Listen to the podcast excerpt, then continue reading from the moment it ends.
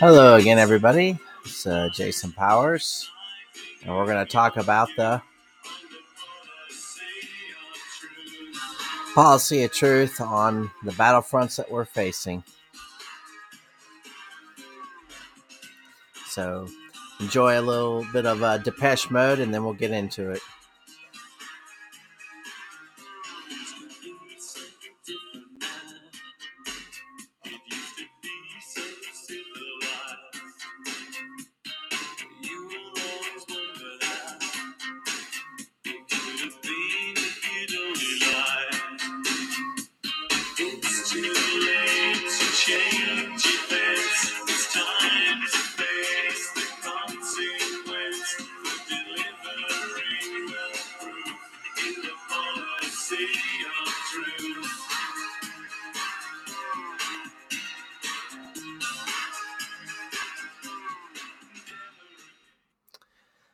Okay, we'll cut it off there.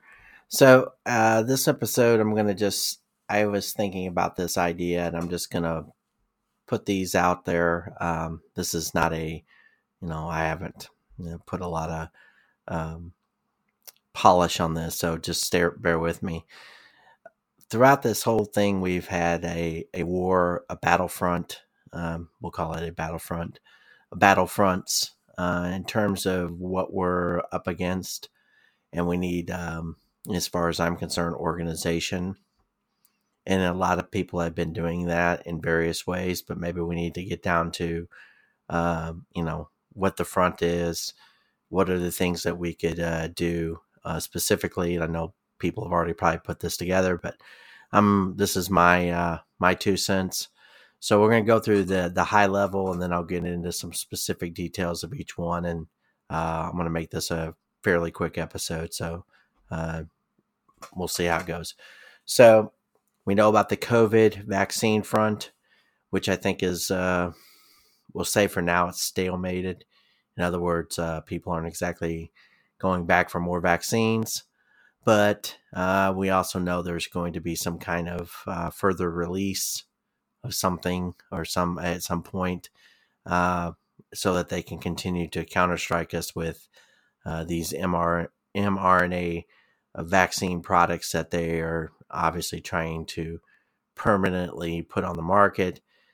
So there's various things we could do about that, and we'll get to that in a, a bit. So the second thing is the censorship information front, which ties into my opening music. Uh, today was kind of a big day on that regard because they, they had their first congressional hearings, I would say, or uh, they've had other hearings, but this one was uh, tied to the Twitter files. And I think that was uh, handled and, and, maybe actually exposed some some of the uh, the problems that we obviously know uh, have been occurring for quite a while. So the third front is the Biden administration front, which I think can be uh, a, the best way to countermand that would be well, all the various states need to uh, align themselves in uh, suing and doing what is necessary to halt certain intrusion into state authority and state power. And they need to uh, really sit down and get together and, and work on on the nuances of their lawsuits. And we'll get into that in a second. Number four is the ESG Black and Rock uh, BlackRock Climate Front, which would be tied to investments and govern, uh, government uh, intertwining there. The fifth front is the Chinese infiltration front, which many I feel don't have a very good uh, handle on, and we need to ID- identify agencies, Congress people, and of course we need to hone in on the Biden activities that have been probably continuing on because uh, of Hunter Biden's uh, uh, situations with uh, various uh, actors in China, and you know, basically and abroad in general. Uh, the geopolitical front, which is tied to Ukraine, Taiwan, China, the BRICS, Australia, for example, even the UK. And the seventh front would be the monetary or the CB, CBDC front, central bank digital currency and how that's tied to currently there is a Federal Reserve pilot program and the European Union through the Bank of International Settlements is working on that as well. So there's seven particular um, what I see is uh, uh, major uh, fronts, and each one of those fronts needs to have uh, a certain assignment of of um, an organization, a leader, or a, a, champion. I guess is a good way to put it. Um, we need almost like a you know if we go by the British model, they would be kind of like a shadow government, but we could call it a shadow uh, shadowing of the, our current enemies around the world in terms of people that are heading up certain parts of this initiative. So let's just go back to uh, the COVID vaccine front. So I think there's obviously there's plenty of lawsuits in the works. Uh, there needs to be some kind of movement towards uh, temporary restraining orders preemptively, if you can do that. Um, some initiatives based upon uh, showing the prior harms and damages to people, and therefore maybe uh, at a state level uh, to circumvent any any further rollout of any vaccines, even under, in other words, superseding federal powers or somehow cutting off funding, you know, that kind of deal. Uh, we need an extreme uh, look over of data analysis. I think there needs to be a congealing of people who are doing fantastic work in this area. I'll call him out. Ethical Skeptic is one of the ones that uh, I see do a lot of this. I I've tried to do this, but you know, my and my bandwidth is as much as it is, and and and it's not my work that would make any difference. But there's a number of people that are doing very good, and we need to congeal this up into a counter uh, CDC report, like a biweekly publication, maybe of something uh, in terms of tied to uh, various numerics in terms of uh, uh mortality. So um, there's just needs to be uh, we need to set up a more cohesive data analysis that people can understand, and we need to break it down in a way that people will want to receive and turn it into something that somebody champions and can spend time on. Uh, revelations on long term impacts, as we found out with the, the uh, with the injuries that have been uh, uh attributable or certainly could be uh, gleaned from the documentations we have that these things could occur and that they can only occur through certain um, situations. This is more of a medical doctor. I know there's also been reports published out there. The Pfizer document uh, book that Naomi Wolf's group has been done has done. Um, that in and of itself is important. But I'm talking about something more um, more repetitive, like an issue. So, uh, and it, maybe the issue doesn't have to be very long, but it needs to be something, you know, maybe five or ten pages, or maybe it seems like a lot, but uh, actually it could be a lot. Like maybe there's a quarterly uh, summary of data that we've collected uh, that confirms this. In other words, it's it's about information and legitimate. I mean, lots of people are working on lots of different things, and there needs to be some understanding of how to get this together so that it can be presented in a more robust and, and uh, Naomi Wolf's website and some other places would be a very good place to start with that. So, um, so another thing is about data collection for harms for damages, uh, forum shopping in terms of uh, legal when I say forum shopping, I'm finding good places where uh, our cases could be heard better, or if there's additional situations tied to Moderna or whatnot.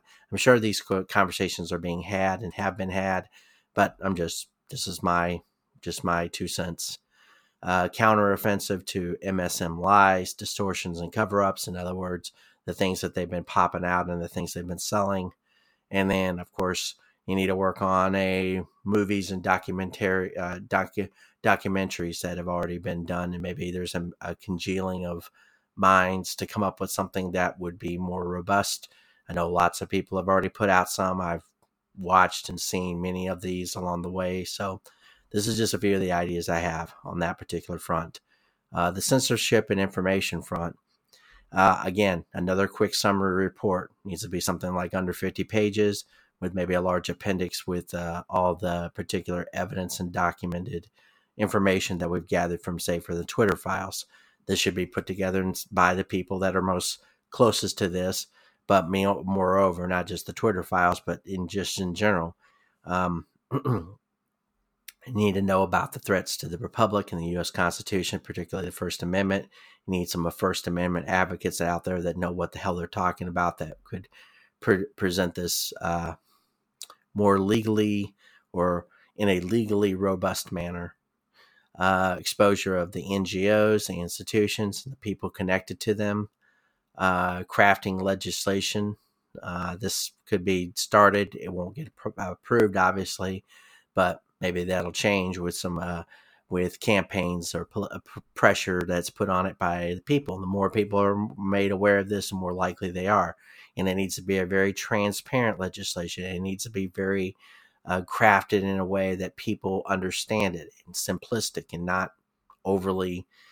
Uh, yeah, it, this is something that needs. This is one of the biggest issues with all legislation. When it's crafted by lawyers, lawyers tend to think that they need to uh, they can't there's certain lawyers that probably just eh, they they don't understand how people think i guess is the best way to say you have to make it um, obviously legally robust but also make it so that it's readable so that people can understand it and they can explain to somebody or put into a package where people can readily understand it in a in a bite-sized manner that even i can't do so anyway uh, it could be tied to some of the uh, uh, receipts of contributions on uh, NG, from NGOs. 990s hide a lot of the donors.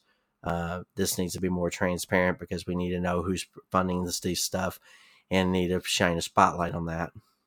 Uh, restrictions on any election related activities, uh, funding, coordinating, circumvention of any laws in the state, because we've had a lot of issues with that, at least in my person my uh, and why does that tie to censorship and information? Well, uh, many of these uh, groups are uh, coming in and uh, selling themselves as uh, saviors of elections while they're circumventing and, and actually doing things to censor opponents. we need to get certain certain people and very rich people out of our election. And it's election interference. You can call it what you will, and they do it also by censoring their opponents. So anyway, that's maybe that's part of this information front war that we're dealing with, and it's a very broad one, and I've just barely touched on it with that. This is an incomplete list, so I'm not trying to make it. I'm not going to solve it up. I'm already over time, anyways. So uh, Biden administration front. Um, like I said, the state power should halt some of the stuff. We need to address education, uh, the legal overreach of the DOJ, uh, transgender policies. And I don't mean this in a mean manner. I'm just talking, we need to clearly define, uh, for example, that, that any genetic or physical alterations before the age of 18 are to be limited and based in accordance with a prioritizing of safety to the minor.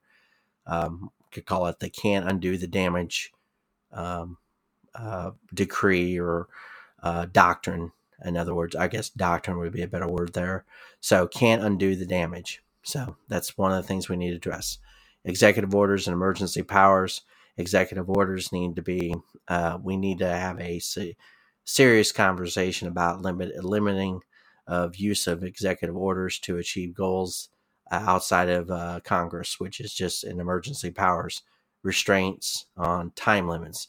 We have a War Powers Act that that seems to have disappeared in my I seem to remember that everybody wanted a War Powers Act, and, and it was like uh, uh, regarding uh, the limitations on uh, making of war in a, I mean, through proxy or otherwise, uh, spending and energy. Uh, blue cities versus red towns.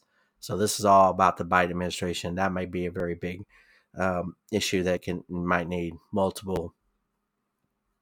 It might need a substantial amount of people in that regard. So ESG and BlackRock Climate Front, we know that our globalists are pushing this, so that's a big issue too. The Chinese infiltration front.